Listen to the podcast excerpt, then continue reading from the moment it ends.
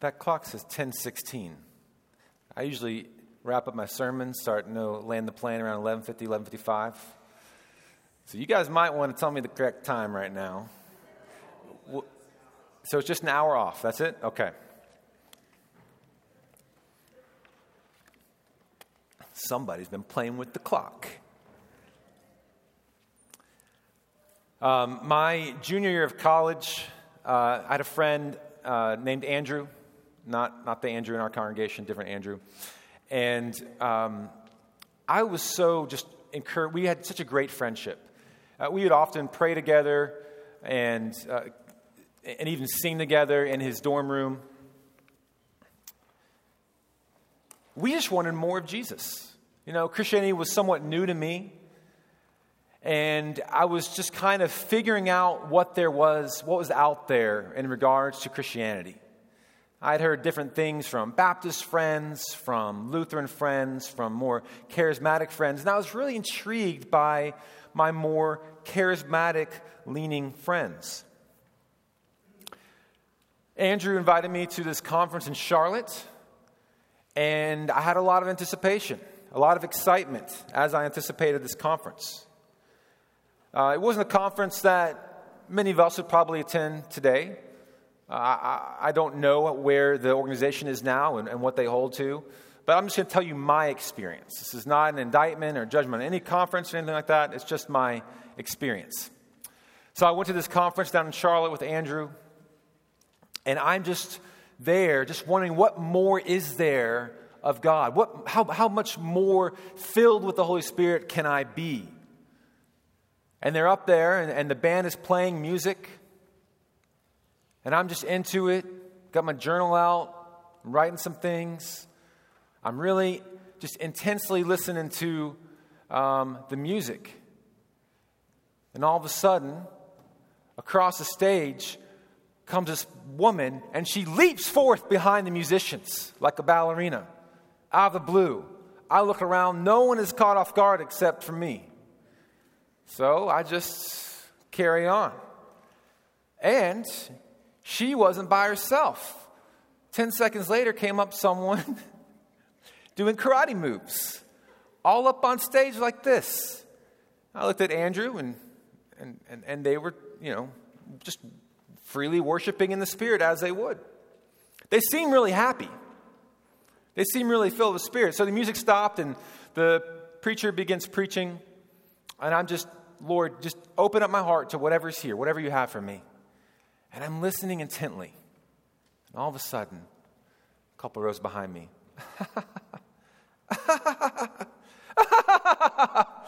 I look behind me. This is the thing I've heard about this laughing in the spirit. It's contagious. Now behind me, there's rows and rows of people just laughing. And they seemed really happy. I look at my Bible and look at the concordance, laughter, spirit. Where is this thing? I don't know, but they seem happy. Next day, we go to the conference, and everyone there is oohing and awing of what God did last night. And I'm just wondering, oh, we left early. What, what did God do last night? Oh, last night in the air, there was two planes, and they crossed each other's path, and it made a cross. And at this point, I'm ready to throw in the towel because I see that almost every day, and there's many more wondrous, miraculous type things that God has done. But this is what seemingly got the people excited. This is what was held out for people as evidences of the Holy Spirit being active in the church or in the life of the believer. Uh, there was something, uh, big thing yesterday at Arrowhead Stadium. Uh, many people came to get kind of, I think, a similar kind of joy or filling of the Spirit. Now, the Lord works in various ways. I mean, how many of us have been impacted by books that we read like 20 years ago, 10 years ago, that we probably wouldn't recommend today? Yeah, I certainly have. And the Lord works through those means. But I'm convinced that normal graces and normal activity of the Holy Spirit is evidence of a spirit filled church. Just normal, kind of everyday things, less spectacular things, is an evidence that, that occur in a local church are evidences of a spirit filled church. And that takes us to 1 Thessalonians chapter 1, which is found on page 986 of your Pew Bible. 1 Thessalonians chapter 1, verses 1 to 10, which is the whole chapter, uh, found on page 986 of your Pew Bible.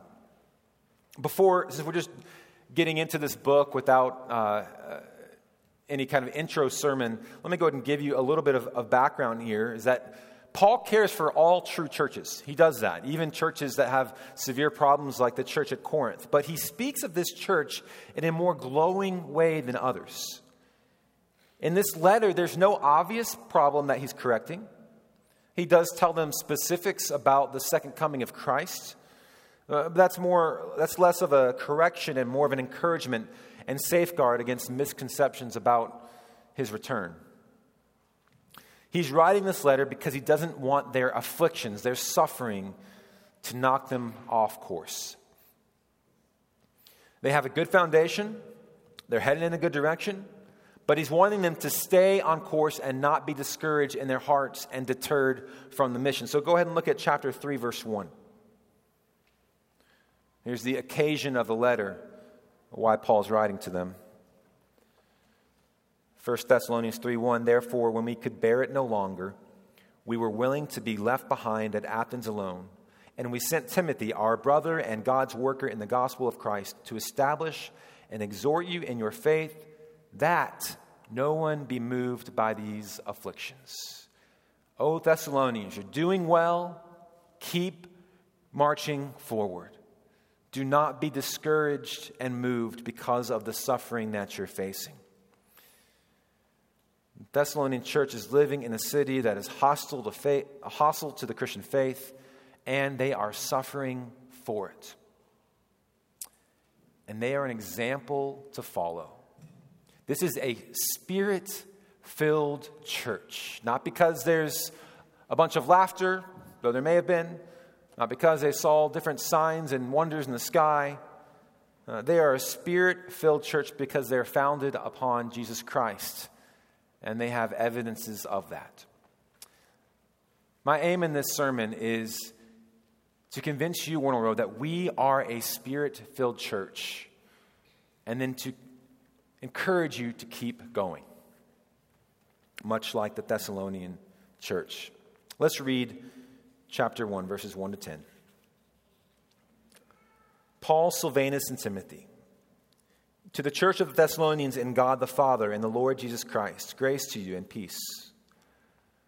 We give thanks to God always for all of you, constantly mission, mentioning you in our prayers. Remembering before our God and Father your work of faith and labor of love and steadfastness of hope in our Lord Jesus Christ. For we know, brothers, loved by God, that He has chosen you because our gospel came to you not only in word, but also in power and in the Holy Spirit and with full conviction. You know what kind of men we proved to be among you for your sake. And you became imitators of us and of the Lord, for you received the word in much affliction with the joy of the Holy Spirit, uh, so that you became an example to all the believers in Macedonia and in Achaia.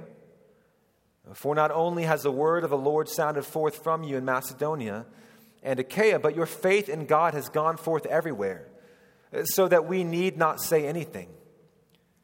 For they themselves report concerning us the kind of reception we had among you, and how you turned to God from idols to serve the living and true God, and to wait for his Son from heaven, whom he raised from the dead, Jesus, who delivers us from the wrath to come. Let's pray again. Lord, use this word in our lives and in our church. Fill us, O Spirit, more and more. In Jesus' name, amen. A sermon has, has two main points. The first point comes from mainly from verses 1 to 5. That is, what, what makes a spirit filled church?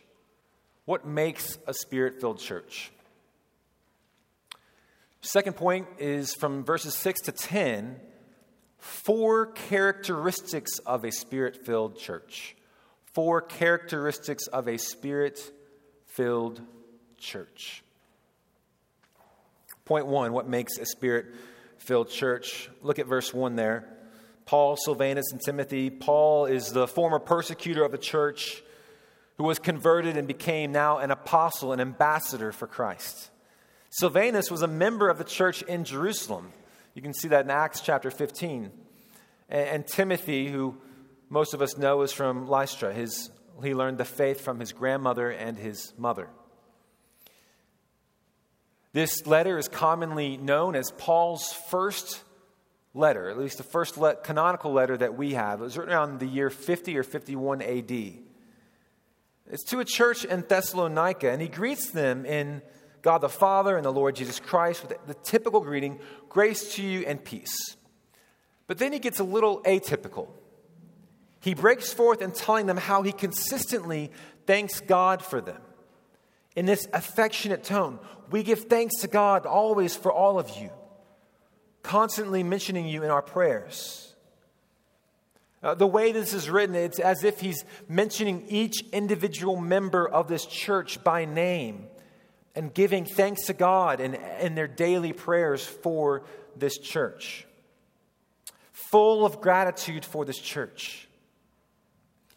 Paul seemingly is engaged in regular, extended, sometimes laborious or strenuous prayer. It's a sign to us, friends, just as I prayed earlier during the pastoral prayer, that to keep going to God in praying for things. Uh, what's interesting is this church is doing well, and Paul is saying, even though they're doing well, he's continuing to go to God and pray for them. Verse 3 says that he remembers them. He remembers before our God and Father their work of faith and labor of love and steadfastness of hope in the Lord Jesus Christ. Paul himself has witnessed their faith, their hope, and their love. And he knows that these are authentic and sincere Christians. His praying causes him to break forth in thanking God for such a faithful witness. Their sincerity is clear and evident to Paul, Silvanus, and Timothy. And Paul breaks forth in encouraging praise and tells them the specifics of his prayers. And then we understand just why he is so thankful for them. What is at the core of his gratitude? Look at verse 4. Verse 4, in a sense, says that brothers and sisters, you are loved by God. You are chosen by God. The reason they have faith, the reason that Paul can give such resounding gratitude for their faith is due to God's love on them. You see, God has chosen his people Israel, and now he's choosing people from among the nations. Why? The reason is given here as well because he has love that he wants to share and extend to others. The reason Paul can give gratitude is because he's certain that God has chosen them because their gospel did not come in only word, but also in power and in the Holy Spirit and with full conviction. But just notice how in verse 4, he prefaces what he says in verse 5 that they are loved by God and they are chosen by God. That's so important in Paul and Pauline theology for them to understand that God is the one who loves them, that God is the one who has chosen them. You see, so much of life is based on how we measure up. You want a job, what do you do? You you update your resume, you dust it off, and you make yourself look suitable for a job. If a man wants to pursue a woman, he puts, he, he tries to win her by looking good, by wooing her with everything he's got. But here in this relationship, notice this between man and God, there's no wooing on our part. There's no use in making a resume of our services to God, our good deeds, There's no cover letter necessary convincing God why he should choose us. It's solely God's love that causes him to choose us. And this is written to give them certainty of their relationship with God and offer troubled hearts comfort. Paul is not trying to set up a debate here. No, he's telling these Christians about this because it's sweet consolation to children of a heavenly Father who are going through immense affliction. Because when you are under affliction, when the pressures of this life grow hotter and hotter, then you can begin to doubt God's love for you.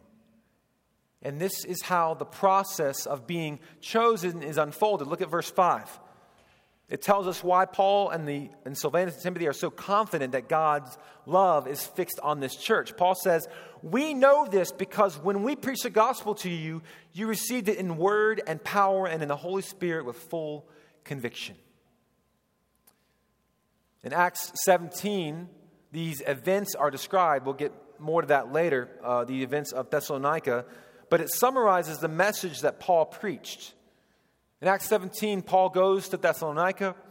He went into the synagogue of the Jews, and using the scriptures, he explained and proved that it was necessary for the Christ to suffer and to rise from the dead. That's the summary of his whole message that the Christ had to suffer and that the Christ had to rise from the dead. Paul says, This Christ from the scriptures that I am explaining to you, this is Jesus. Jesus is the Christ. The Christ is Jesus. If you are here and you are not yet a Christian, this is the gospel message. This is why we meet here, because we believe this message. And whether you are eight years old here or whether you are 80 years old, this message is important for you to hear and to respond to by faith. You see, the Old Testament scriptures explain that God will send his anointed king in the world, into the world. And his anointed king will also be his beloved son. The king will reign forever, according to 2 Samuel chapter 7. But the king will also be the suffering servant, according to Psalm, or Isaiah 53, Psalm 22, Genesis 3, and other texts. But let's just take Psalm 22 so we understand that Jesus really is the Christ. Psalm 22 says this it prophesies that the Christ will be treated like a worm and not a man. Psalm 22 says that he will be scorned by mankind and despised by people. It says that he will be mocked for his trust in God, even as he suffers. He will be poured out like water.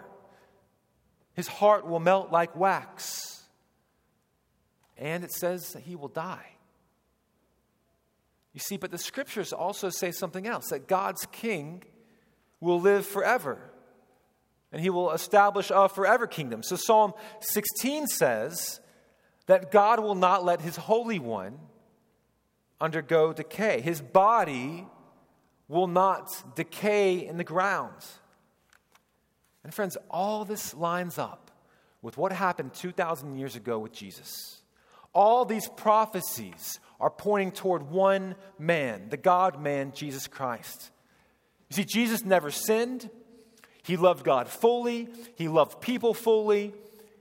He was treated with contempt. He was nailed to a cross and he died on a cross.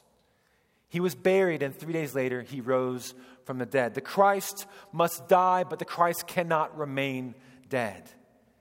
Jesus died, and Jesus did not remain dead. This is good news to you. So let me encourage you. If you are here and you're not yet a Christian, read the scriptures. That is the method that the Apostle Paul chose. That is often the method that Jesus chose to reveal himself teaching from the Old Testament scriptures and saying that I am the Christ. If you have more questions about that, come find me afterwards. I would love to spend my afternoon te- talking to you, even five minutes, talking to you of why I believe that Jesus is a Christ from the scriptures. See, Paul is confident that God loves them because of the way they received the gospel message.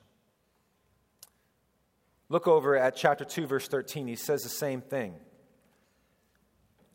And we also thank God constantly for this that when you received the word of God, which you heard from us, you accepted it not as the word of men, but as what it really is the word of God, which is at work in you believers. So apparently, this is important for us, Wornall Road, there's a way to receive the word of God, but not with power. You see that? Otherwise, he wouldn't be so confident and, and adamant that they truly receive the word of God. So, for instance, 2 Timothy chapter 3 mentions that in the last days, that is, these days that we live in, the days after Christ rose from the dead, ascended on high, in the last days, some will have the appearance of godliness, but deny its power.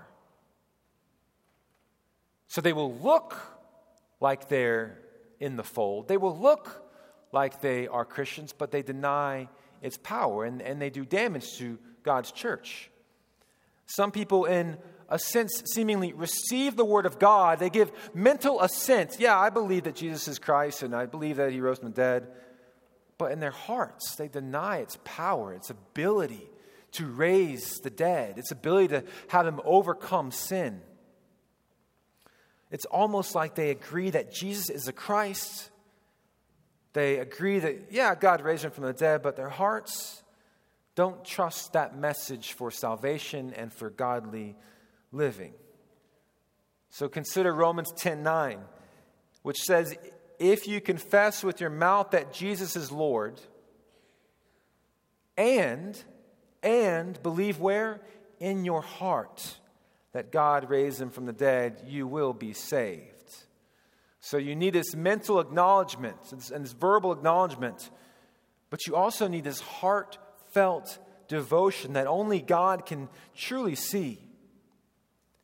If you believe God is God and believe the message of the apostles, you will believe that God is powerful. You will believe that His Spirit changes people, that His counsel through His Word is the wisest of counsels, that his comfort is the sweetest of comforts. Wornall Road, a spirit filled church is one that receives the message of the gospel with full conviction. It feasts on the gospel continually in its songs, in its prayers, in its conversation before church, after church, throughout the week. This is a spirit filled church. It continually feasts on the gospel and does not substitute the gospel for any cheap substitutions, no matter how much they might look like the good news of Christ. Well, friends, Paul has confidence here that they are a spirit filled church because of the way they received the gospel. But then he goes a bit further in our second point. He gives four characteristics of a spirit filled church we see four characteristics of a spirit filled church. These are things that Paul has either witnessed with his own eye or he has heard about from other churches. First characteristic is a church that counts the cost of suffering. In verse 6, they count the cost of suffering. Look at verse 6 and 7. And you became imitators of us and of the Lord, for you received the word in much affliction with the joy of the Holy Spirit, so that you became an example to all the believers in Macedonia and Achaia. The Thessalonian church imitated the apostles. The church imitated the Lord Jesus in that they received the word Receiving the word brought them, brought them affliction and suffering, and the same time, it brought them joy. That's encouraging, isn't it? You're going to embrace something that's going to make your life harder. You're going to embrace something that's going to cause people to hate you, to scorn you. And their suffering is an example to other churches, churches in Macedonia and the region of Achaia, churches like ours, Wornall Road. So look back at Acts chapter 17 so we can see just how they received the word. We've talked about so much, might as well turn there. Uh, it's on page 926 of your Pew Bible.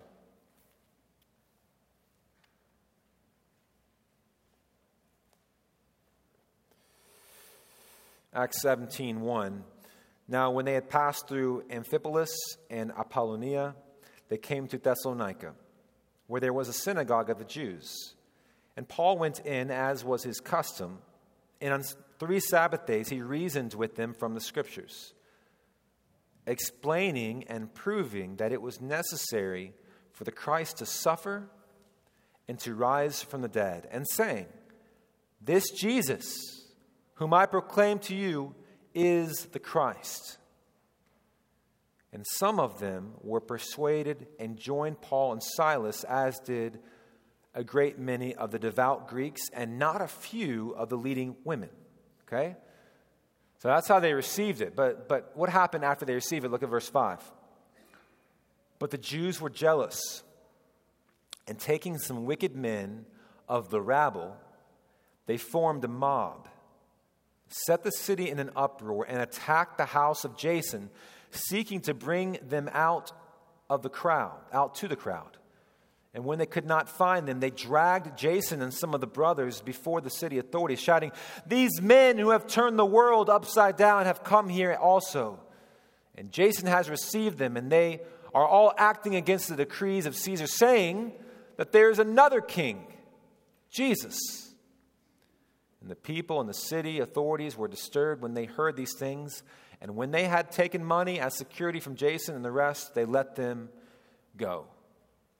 If you continue reading, they went to a city of Berea. And guess who followed them to Berea? The leading Jews of Thessalonica. They were relentless in their persecution. And so these Thessalonian believers were able to count the cost they knew what they were getting into before they signed up for it. They were not lured to Jesus with the message of, Come to Jesus, your life will be good, you'll be happy, all your problems will go away. Now, they knew it cost them something. But they weren't so foolish to give up eternal life. They knew that giving their own lives, even, facing imprisonment, torture, mockery, or or even death was worth giving their lives to Jesus. Uh, church, remember what Jesus said A servant is not greater than his master. If they persecuted me, they will also persecute you. Jesus is trying to tell us something. The Apostle Paul is trying to tell us something. The Thessalonian believers are showing us something. And God, through His Holy Spirit, is saying that it is normal and to be expected that you will suffer if you follow me. This is different than just kind of common suffering that happens in Buffalo or, or in, in premature twins or longings not met that are good longings. This is particular suffering because you are aligning yourself with the King Jesus and not with the kings of this world or the ways of this world. Wornall Road Christians throughout the globe have closely imitated the apostles and the Lord Jesus in their suffering, many to the point of death, many to the point of imprisonment, many in less hostile societies have been mocked or ostracized by family or in the workplace. This is normal. We have lived in a unique time and in a unique place. That is not something to begrudge or to feel bad about. It's merely a fact, and it's something to be careful about. May we not be sung to sleep by the ease of our lives for being a Christians in this country. We may not ever see the kind of persecution that these Thessalonians faced, but we shouldn't be unaware that it could come.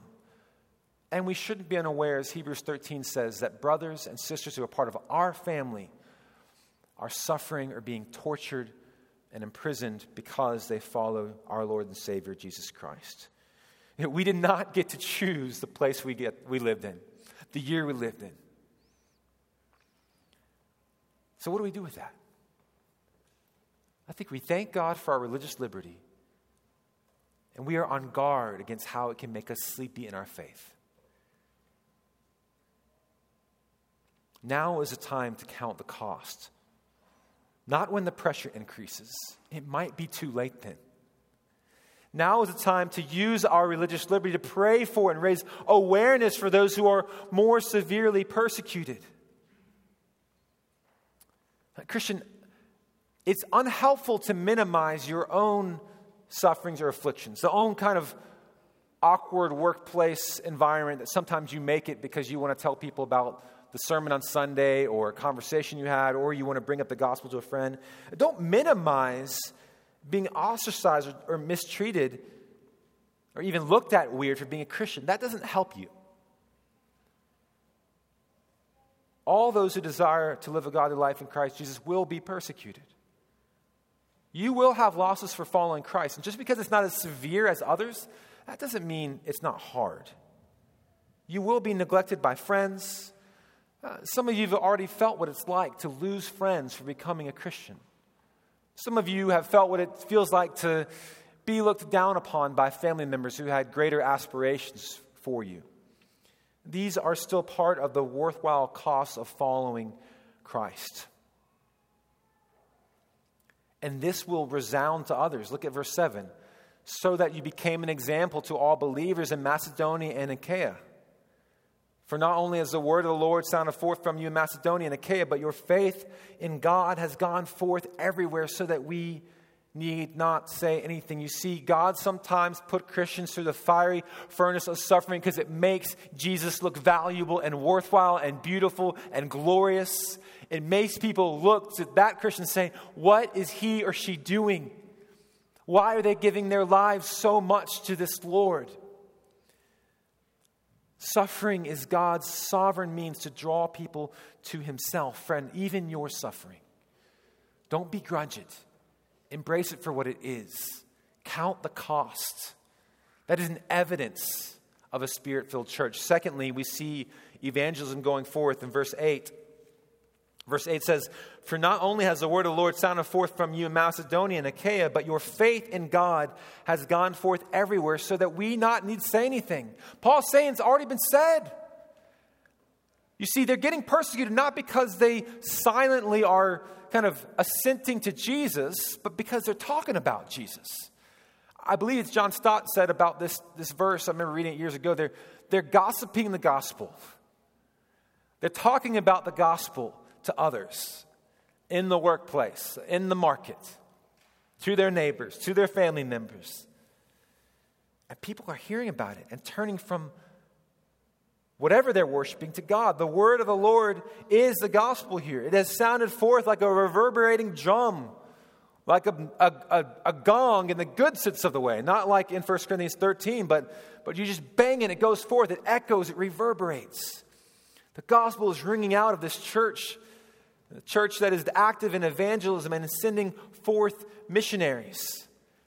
And, and God, in His divine wisdom, even gives us evidence how this church is a church that sends out missionaries. So you don't have to turn there, but Acts chapter 20, verse 4, we read that Aristarchus and Secundus, I think that's how you say it, uh, of Thessalonica accompanied Paul on his trip to Syria and Jerusalem. We also read that Aristarchus, who's from Thessalonica, went with Paul to Ephesus, and he went with Paul to Rome. That Jason, who was here, is persecuted, and the founding of this church in Acts 17, he traveled with Paul to Corinth. The Thessalonian church, they knew what they were signing up for. They knew it would be costly, and they knew that part of their cost and even their privilege was to tell of the good news of Christ. They were an evangelistic church. Alexander Duff, a, a Scotsman, from the 1800s, missionary to India, said that the church which ceases to be evangelistic will soon cease to be evangelical. Let me say that again. A church which ceases to be evangelistic will soon cease to be evangelical. Now, I know that word has been hijacked, and I say this probably every third sermon, but I'm not going to let it be hijacked. It is such a beautiful and glorious word evangelical, heraldal of good news, proclamation of wonderful, life saving, life saving, life altering news. And it's been used throughout Christians throughout the history. So, so no matter what, what president or government leader might use it for his or her own advantage, like we're going to still use it here in this church until it becomes just absolutely distracting and unhelpful. It is a great word to use because that's what these guys are doing. They're going forth, they're heralding the good news that Jesus is the King to be worshiped and to put your life and, and to follow with all of your being. The church which ceases to be evangelistic will soon cease to be evangelical. Uh, Wornall Road, The logical and rational response to such life saving news is this that when we are not heralding the gospel, something is off in our thinking if you are in Christ. We're in many ways not thinking clearly, our vision is blurred. So let me quote an atheist to help us understand this more clearly. Many of you have probably heard this. A Penn Jillette, magician, actor, comedian, author. He does a bunch of different things. He, uh, he's with a guy named Teller. He's a tall guy. The other guy's a short guy. Uh, he said this, I don't know, over a decade ago after one of his shows. He was handed a Bible uh, by a man, and the man uh, shared the gospel with him. And this is what uh, this atheist, Penn said. He said, I've always said that I don't respect people who don't proselytize, I don't respect them at all. If you believe that there's a heaven and a hell, and people could be going to hell or not getting eternal life, and you think that it's not really worth telling them this because it would make it socially awkward? And atheists who think people shouldn't proselytize and who say, just leave me alone and keep your religion to yourself? How much do you have to hate somebody not to proselytize? How much do you have to hate somebody to believe everlasting life is possible and not tell them that? He continues. I mean, if I believe beyond the shadow of a doubt that a truck was coming at you and you didn't believe that truck was bearing down on you, there is a certain point where I tackle you. And this is more important than that. Friends, let's learn from this atheist. It is logical to tell people about the gospel if you've been saved by the gospel, if you believe that life goes on in eternity in heaven or hell the logical conclusion is that we need to tell people this good news. Not one of you came to faith on your own. Someone opened their mouth, whether it was your parent, a sibling, a neighbor, a friend, a preacher on the TV, or a preacher in, in church. Someone told you the gospel. That is God's sovereign means by saving people. Is that we open our mouth, people hear the gospel, and they respond to it. I praise God that an evidence of this church is that we are evangelistic. One wrote, an evidence that the Holy Spirit is moving in our church is that there are so many testimonies of people sharing their faith and people over the years coming to faith. And just consider how we sent out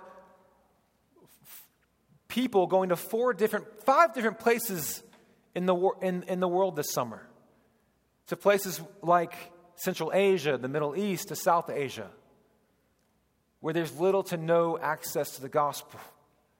That's weird. Who does that? Who says, go over there, spend a portion of your life getting likely rejected by people and ridiculed by people? No, we do that because it's logical, right? It makes sense and because we have a burning passion to let others know about the good news of Christ. And friends, this should not be a burden that causes us to lose sleep. Maybe occasionally, but that shouldn't be the normal pattern of our lives. See, Matt Rhoades, in his, his new book called No Shortcuts to Success, says this that once we have communicated the gospel message clearly, credibly, and boldly, we can happily leave the outcome of our work in God's hands. We must remember this so that we don't become overwhelmed. We must be like that farmer who goes out, sows a seed, and goes back to sleep. All right, thirdly, a third sign of a gospel preaching church or a, a spirit filled church is repentance. Look at verse 9. For they themselves report concerning us the kind of reception we had among you, and how you turned to God from idols to serve the living and true God. Just imagine what an uproar was going on in Thessalonica to have these people who formerly worshiped carved images and, and placed them in their house, on their, on their mantle. Idolatry in the form of carved images has been commonplace for centuries. Even now, people worship carved images all throughout the world. Over a billion people, likely over two billion people. And that was commonplace in Thessalonica. But idolatry is, is, is not merely just worshiping a carved image. Uh, you can idolize, you're idolizing anything if you love it, if you crave it, if you worship it more than the living God. We have a more subtle idolatry, which is more prominent in our culture, as of, of buying things with money, of just thinking if we just had this house or this vehicle, this relationship, then we would actually be happy and God would stop withholding from us. But, my friends, anything we put before God is idolatry. And Paul's using this language, I think, taken from Ezekiel 14:6, which says, Therefore, say to the house of Israel, Thus says the Lord God, repent and turn away from your idols, and turn away your faces from all your abominations. Repentance is a gracious plea from God. Thomas Watson said this about true repentance. He says that repentance takes this form it's the sight of sin, the sorrow of sin, the confession of sin, the shame for sin, the hatred of sin, and then turning from sin. Church, it's not enough just to see your sin and to cry about it. That's not repentance. It's not enough to feel bad for your sin. It's not enough to even feel convinced that you have sinned or confess sin. But repentance is turning from your sin and turning toward Christ. I think many of us think repentance is a scary word. I remember even I didn't grow up in the church. I just remember watching TV and just don't know if it was a preacher or a movie, but I just remember him using the word repentance like it was like ammunition to throw at someone and make them feel horrible. And right after talking about burning in hell forever. So in my mind, coming into to Christianity as a teenager, I was like, ooh, repentance is scary. Even now, I think I have some residual effects from that word, but it's not a scary word. It's a gracious word, it's, it's a kindness of God that He would redirect our eyes away from sin and toward our beautiful Savior, that, that we would behold Jesus with nail pierced hands, waiting to embrace us full of mercy and love. Friends, that's repentance. It's a kindness from God. Richard Sibbes in The Bruised Reed says If the sweetness of all flowers were in one, how sweet must that flower be? In Christ, all perfections of mercy and love meet. Repentance beholds him, turns to him, sees him as merciful and loving, and as far superior to whatever is drawing our attention away from him. Rosaria Butterfield, in her book, Secret Thoughts of an Unlikely Convert, says, I learned the first rule of repentance is this that repentance requires greater intimacy with God than with our sin. Repentance is showing us that there is a superior satisfaction, a superior pleasure in Christ than there is in sin. Praise God for the way that this is a church where we are not creating a culture that is afraid to acknowledge our sin.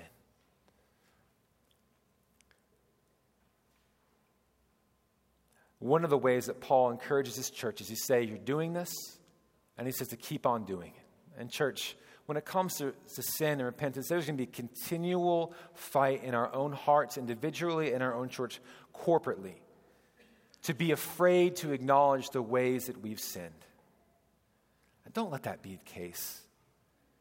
Talk about your weaknesses, as, Paul, as Apostle Paul did, who boasted in his weaknesses. Confess your sin quickly. I think you'll be met with a bunch of people who are emulating Jesus' tender mercy, who will pray with you, who will call you up out of your sin and encourage you. Lastly, we see in verse 10 characteristic of a spirit filled church that is a church that waits for Jesus. A church that waits for Jesus. Look at verse 10 and to wait for his Son from heaven, whom he raised from the dead, Jesus who delivers us from the wrath to come.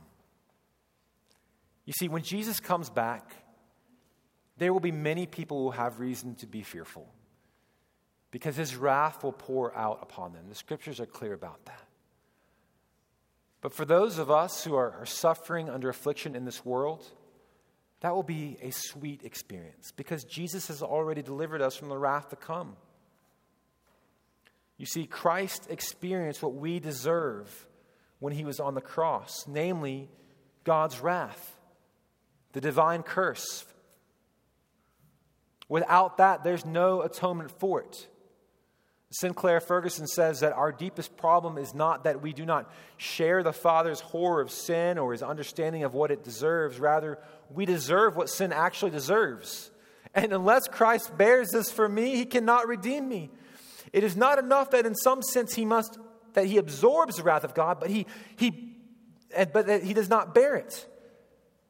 Our Savior must bear the wrath to which we are liable and deliver us from the wrath to come. Friends, that's what Jesus has done in our lives. There's no wrath on us anymore because Christ has taken it. He is our Lord and Savior whom we wait to come. As we close here, conclude here, look at 1 Thessalonians chapter 4. This is the hope of a spirit filled church. This is their steadfast hope. Look at chapter 4, verses 16 to 18.